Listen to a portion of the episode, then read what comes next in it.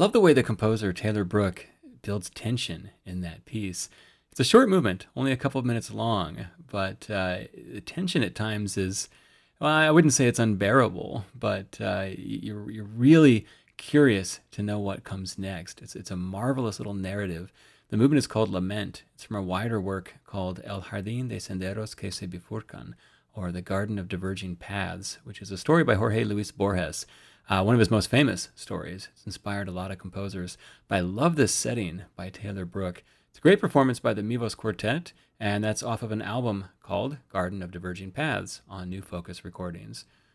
Welcome to Relevant Tones. I'm Seth Boustead. Today is the second in a two part series featuring music released on New Focus Recordings. I'm going to return to that piece because I, I love it. I've been listening to this string quartet uh, the last couple of days and just really getting into this sound world of Taylor Brook. Uh, again, for me, it, it's the dissonance, it's the tension and, and release. Uh, there's a kind of narrative quality, I guess not surprising since it's a story, although it is Borges, which is not a normal narrative structure by any means. Uh, but nonetheless, I, I, find this piece quite fascinating. So we'll return to it by way of uh, some other wonderful releases on the New Focus Recordings label. And I got to talk with Dan Lippel, who is one of the founders of New Focus and uh, the person really handling the nuts and bolts, the day to day these days, responsible for most of the releases. Uh, last week, we talked uh, more about how New Focus got started, uh, the origin story, as it were. But uh, this time around, I was curious more about uh, the, the specific focus of the label, how he sees exactly the services that they're rendering for the artists that they represent we want I wanted to try to be somewhere in between self-release and a more full service type of label situation uh, and offer artists and it's almost sort of like an a la carte thing like some people want new focus involved more in the process like in the design process and some people say well no i have got my own designer i know exactly what i want to do and i'm just going to send you the final files and if the if the project seems right and we've I feel like we can get behind it, then that works too, you know. Um, so that was that's been an interesting continuum too of for me something that started as very much like a creative project that I had total agency over with a couple colleagues to recognize that okay this is probably going to be better for the future of the label if I'm not dogmatic about needing to have that same level of control over all the projects. And I and I don't. Like I I'm I'm involved in some of them in a production capacity and as a player obviously. Uh and in others like as an advisor, but there's plenty that I'm not really involved in at all. And we're really just providing a service to get these these great recordings out to a sort of community of listeners and critics and DJs, you know, like we've been in touch over the years about this stuff uh, who feel like there's some shared sensibility between these these records. How many projects a year would you say you're putting out these days? I think it's between 40 and 50. But we also now we have like a, a handful of sub labels or imprints. Um, so when I say 40 or 50, I'm counting those sub labels. If it's, if it's just the new focus catalog, it's probably it's more like 30, 35 probably. Which is still really still a lot. yeah, yeah. I mean, you know, but it's sort of uh I mean the, the, the label landscape and the releasing recordings landscape has really just sort of imploded or exploded. I don't know the right word, but it's every every possible scenario and combination of factors that you can imagine is out there somehow. You have labels who are only putting out stuff that they actually do in-house with a studio they own, like Sono Luminus, right? It's like everything that Sono Luminus puts out is recorded uh, by those guys, almost all at their studio in Virginia. Though sometimes they work at other studios. But in a way, that's their business model. It's more about the production side that they charge for, and the label is just about getting it out. And then you have on the total other side, you know, labels like uh, Parma or Centaur. Actually, maybe Parma is not a great example. I think Centaur is a good example. Like all they really do is accept submissions and release the record, and you know charge a fee for it and have an advertising budget that comes out of that fee. And so it's very very much just a label business. It's not really creative, you know. Um, and we fall somewhere in the middle, and and different projects are different. So to say like there's 35 things coming out in a year, but they're not all uh, they don't all represent the same amount of sort of creative work that comes in from the label and there's a whole different a lot of different scenarios you know? And I think probably that I mean that number might be high in the last two years and this year particularly uh, because a lot of people when they didn't have gigs to play focused on finishing recordings that had, they had not been able to get a, back around to for a long time. And so we just got a lot of material coming at us this year. Mm-hmm. um, yeah which you know it was good for me because i the other part of my career totally dried up. So All right, let's go a totally different direction from the Mivos Quartet album that I opened the program with, and featured an album by Colin Hinton, who is a percussionist and, uh, oh gosh, a composer, uh, kind of a, a free jazz, but but a, a highly structured free jazz person, if that makes any sense at all. I love this album, Simulacra. I've been listening to it quite a bit over the last week. I'm going to play a track off of it called Synestopy. And uh, I'm just going to look at the uh, looking at the program notes here. I just want to read a little bit of it. So uh, it says Simulacra the record convokes in its capture an affection for the mentors, community, and the lineages within which Hinton situates himself. Singularity is that which is inexpressible, yet yearns to be expressed. It empowers affection, and in so doing, generates simulacra. It is this singularity driven affectation from which this simulacra emerges and to which it necessarily returns.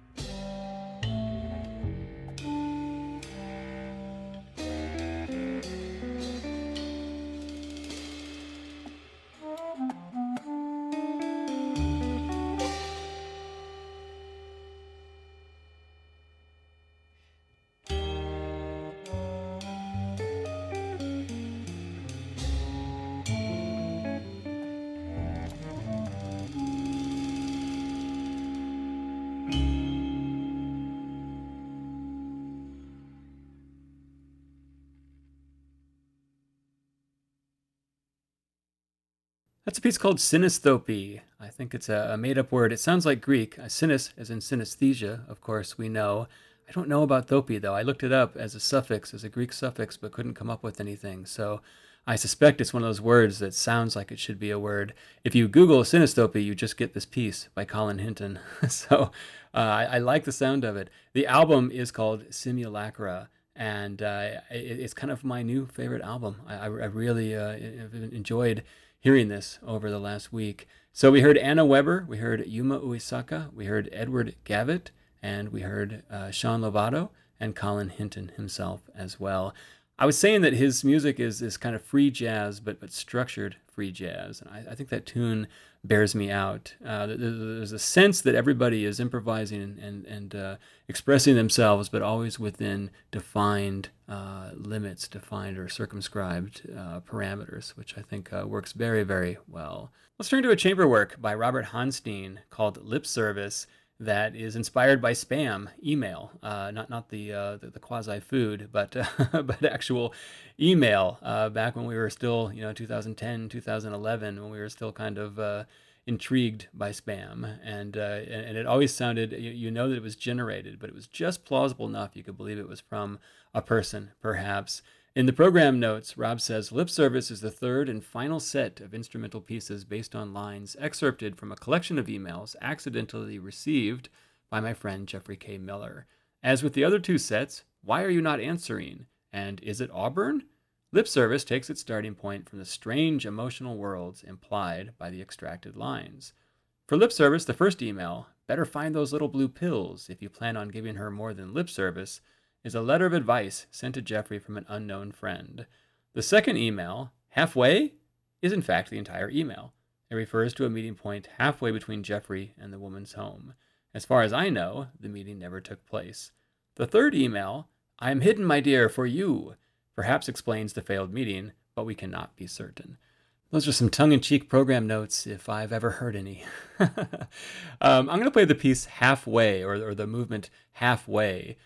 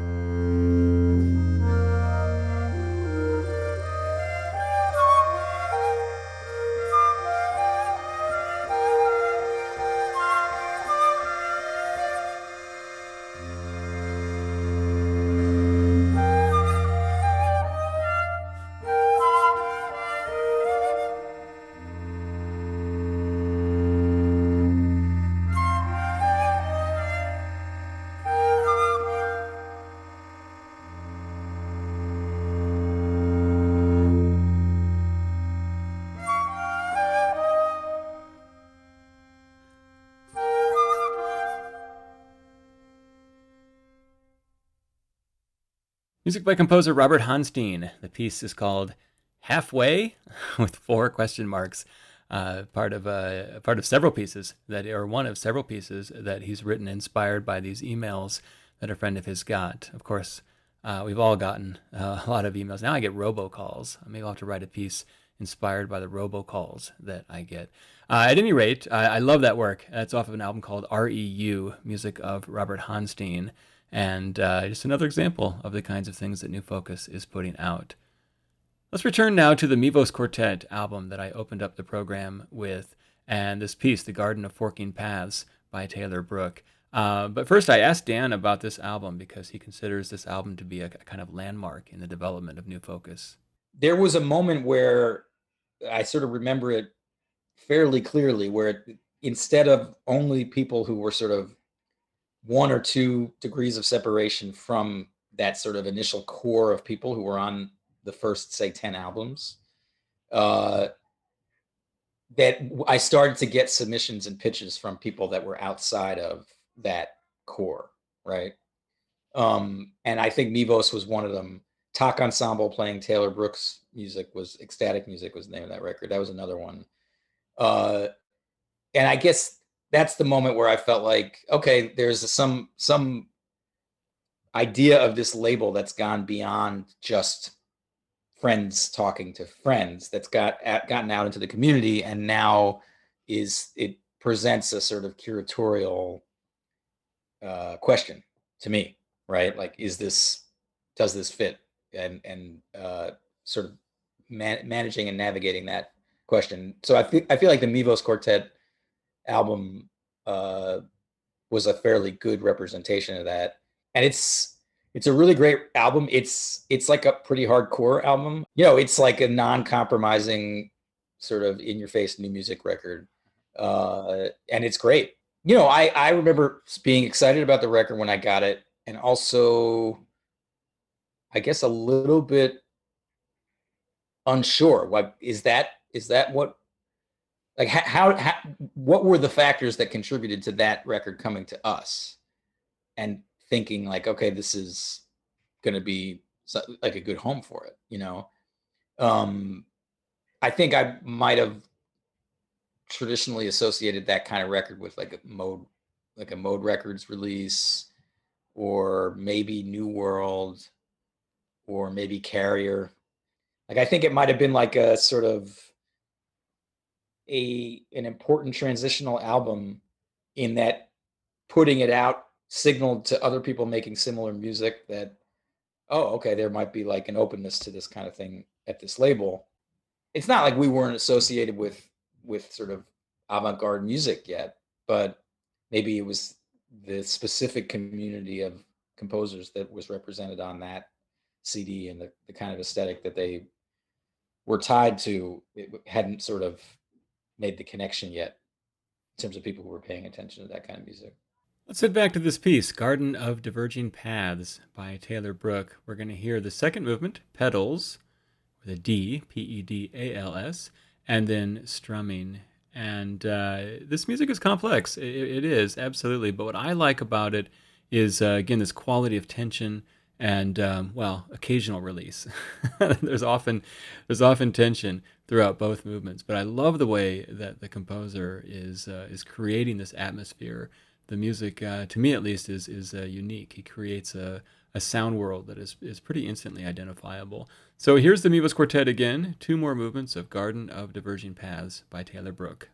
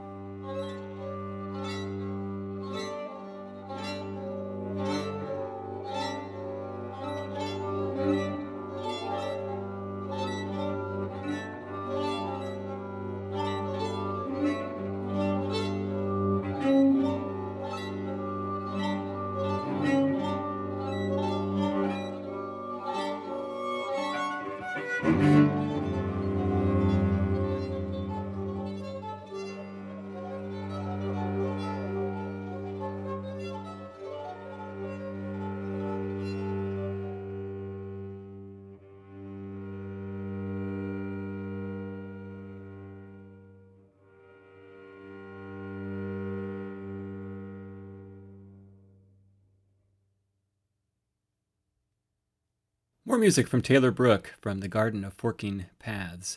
Uh, this uh, wonderful short story by Jorge Luis Borges that has inspired this uh, this focused, concentrated music uh, that, that, I love very much. That's the Mivos Quartet performing. We heard movement two, pedals, and then movement three, strumming. Each movement is a is a self-contained universe. I, I could imagine any of them being performed alone. Uh, they're a little bit on the short side, but um, I think they would all stand up on their own pretty well. All right, let's head to a piece now uh, called Sheila 63 by Dmitri Tymoczko.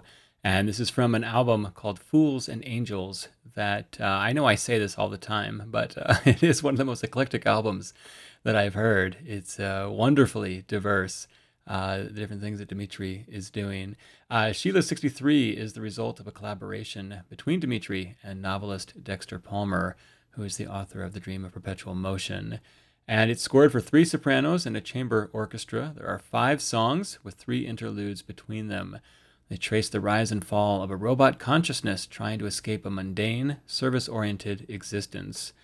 The text, which is suffused with religious imagery, seems to invite parallels with working conditions in contemporary society, dramatizing the conflict between the inherent dignity or transcendent potential of an individual and the demoralizing tasks that often constitute the 9 to 5 work week.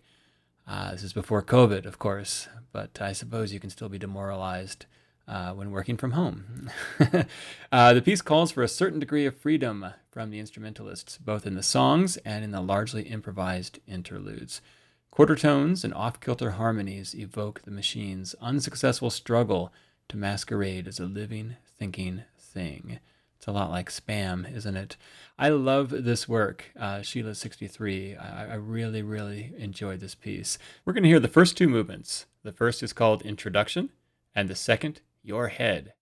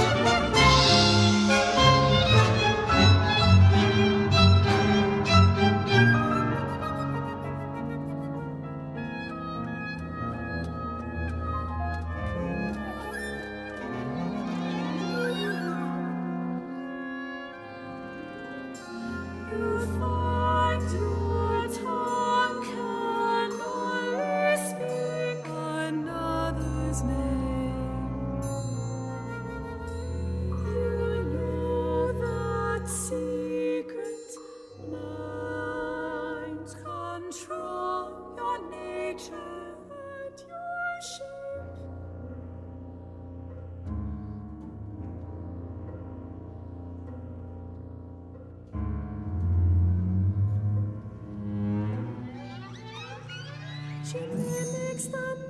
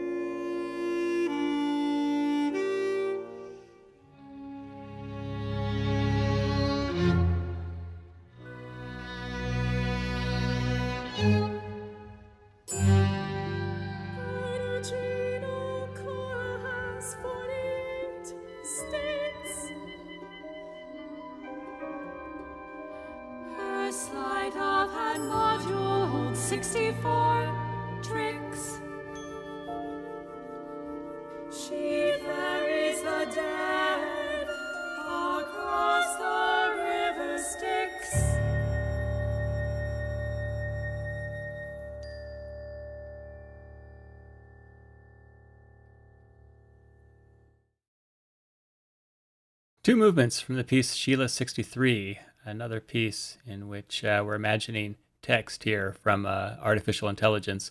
I'm assuming that with Robert Honstein, that wasn't a real person who was writing those emails. Uh, we have time for one more work. And, uh, well, first of all, it's appropriately named. It's called Closing Time. And secondly, it's by Ryan Streber, who is one of the co founders of New Focus. So it seemed like a great way to go out. And this, fe- this uh, features flexible music uh, an ensemble that Dan Lippel is part of as well. For Relevant Tones, I'm Seth Boustead. Thanks so much for listening.